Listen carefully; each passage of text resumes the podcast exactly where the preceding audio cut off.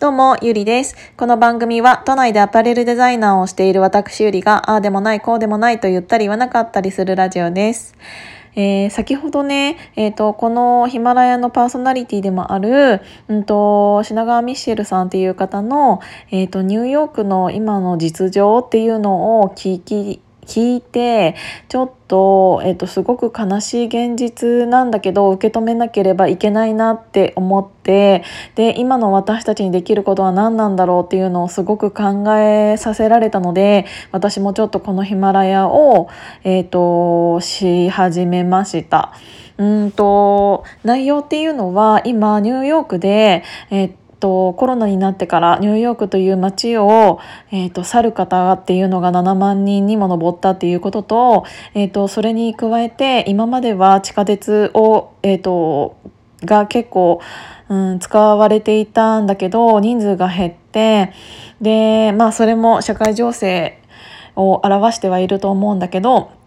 その地下鉄内で、えっ、ー、と、突き落としの事件がすごく増えたっていうことと、えっ、ー、と、ひったくりというか、うん、カバンから、えっ、ー、と、強盗が奪ったものがメトロカードだったっていう、えっ、と、大きく分けると3点だったんだけど、うーん、あの、ニューヨーク自体ではね、えっ、と、人間、人が少なくなってしまったっていうのと、あとは、えっ、と、そもそも人が出歩かなくなったっていうものがあるから、えー、犯罪という一つのくくりにすると結構件数自体は減ってはいるんだってなんだけどうん私もちょっとその後ネットで調べさせていただいたら、えー、凶悪な犯罪っていうのは逆にとても増えているっていうことが書いてあったそれの一つが、えーと突き落としの事件だった。で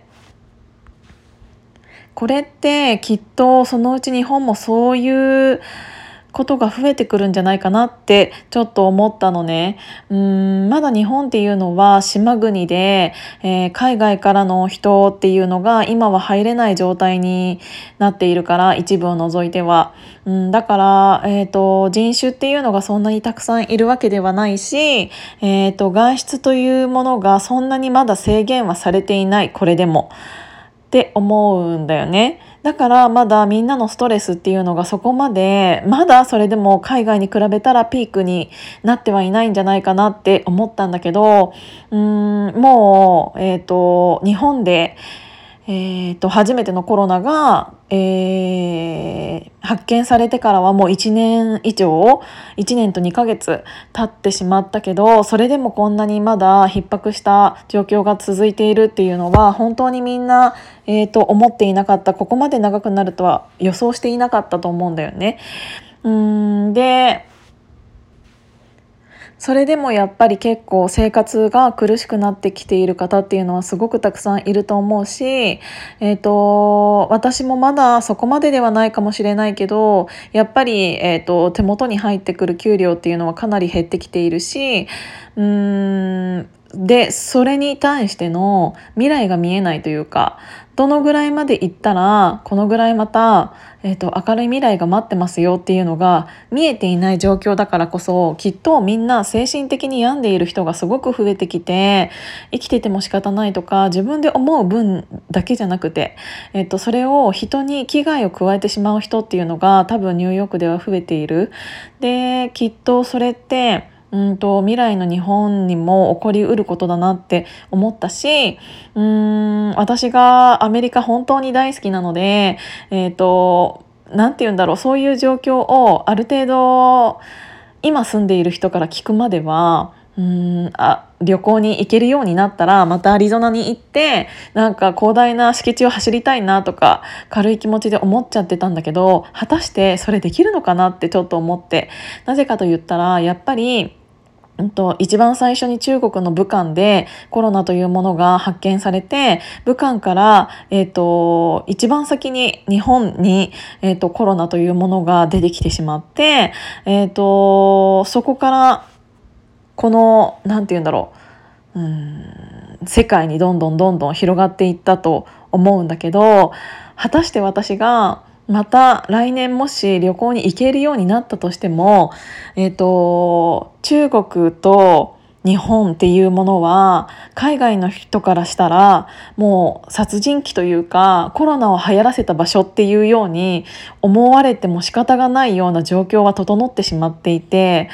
えーと、なんならもうアジア人全体がそういうコロナをこんなに世の中に流行らせてしまったっていう、えーと、本当にそういう目で、えーと、見られている欧米人だったりっていう海外から見たら、えー、とそうに思われているのはすごく、えー、とよくわかがある。あのこういう状況にならなかったとしてもそもそもアジア人っていうのは、えーと、アメリカだけではなく特にヨーロッパからはバカにされたりっていうのはすごく多かったとは思うんだけどそれでもちょっとはマシになってきていた。けどまたこういう、えーと、コロナというものを流行らせてしまったきっかけになってしまったっていうのは事実ででそれが世界にこんなに広がってしまって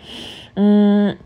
もう責任なんて誰が取っていいかわからないというかあの誰かが取るものではないのかもしれないけどうんとまたアジア人というものが海外からそうに見られてしまうようなうーんきっかけには大きなきっかけになったんじゃないかなっていうのはすごく感じた。だから私が例えば、えーと、いつも言っているなんかラスベガスだったりっていうところで、えーと、いつも空港近くでねレンタカーを借りて、えーと、大自然を駆け巡ってっていうし、えー、と旅行をしていたけど果たしてなんか次行く時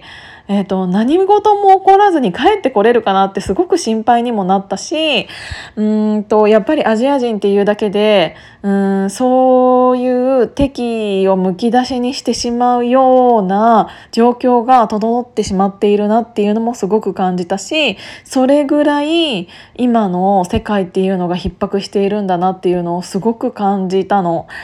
だからこれからうん犯罪も日本でも増えるだろうし日本から、えーと、例えば海外に仕事で出張に行ったとしてもそこでどんな偏見を受けるかもわからないししっていうので結構今みんなに溜まっているストレスっていうものをそこに吐き出してしまうような、えーと心境になってしまうのも正直わかるなとは思った。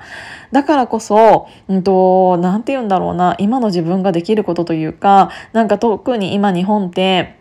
うんと、1都3県はままだ引き続き緊急事態宣言ではあるけれども、えーと、ある程度うんともう外出していない人って本当に外出していないと思うしちゃんとある程度の節度を持って、えーと、飲み会というか普通にカフェとか行っている方っていうのもいるし、えーと、そうではなく、えーと一部の人たちが一部の空いているお店で大人数のところでご飯食べてる映像とかももう普通に見れるようになってしまったしただもう一度ちゃんと考えないといけないなっていうのはすごく思った。なんか別に自分が悪いとかなんかそういうわけに思ってほしいわけではないんだけどやっぱりその中国の武漢で最初に、えーと、コロナというものが入ってきたのは日本だしでそれをもうちょっと早く止めれなかったっていうのは日本政府の責任でもあるのかもしれないけどど同じ日本人として責任を取らなきゃいけないところっていうのもあるのかなっていうのは正直すごく私思っていて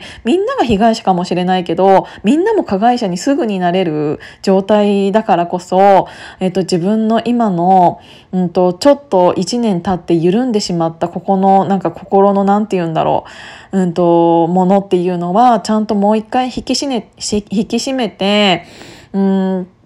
台湾と同じぐらいの何て言うんだろうな引き締め具合になってもいいんじゃないかな日本ってっていうのはすごく思ったそれによって起こりうる経済活動のストップによってまた貧困っていうのも生んでしまうのかもしれないけどまず止めないともうずっとこれ続くし、まあ、ワクチンがどうこうっていうのはいろいろあるかもしれないけどやっぱりねなんかそこら辺の責任は自分でちょっと感じてしまいました。まあ、自分の中では、えっと、そういうのにかからないように大人数のところには行かないようにとかいうのはしているけどやっぱり1年経った今でも節度を持ってもうちょっと行動するように気を引き締めたいなっていうのを思ったので改めてこのヒマラヤでお話しさせていただきました。今日も聞いていただいてありがとうございます。じゃあまたね。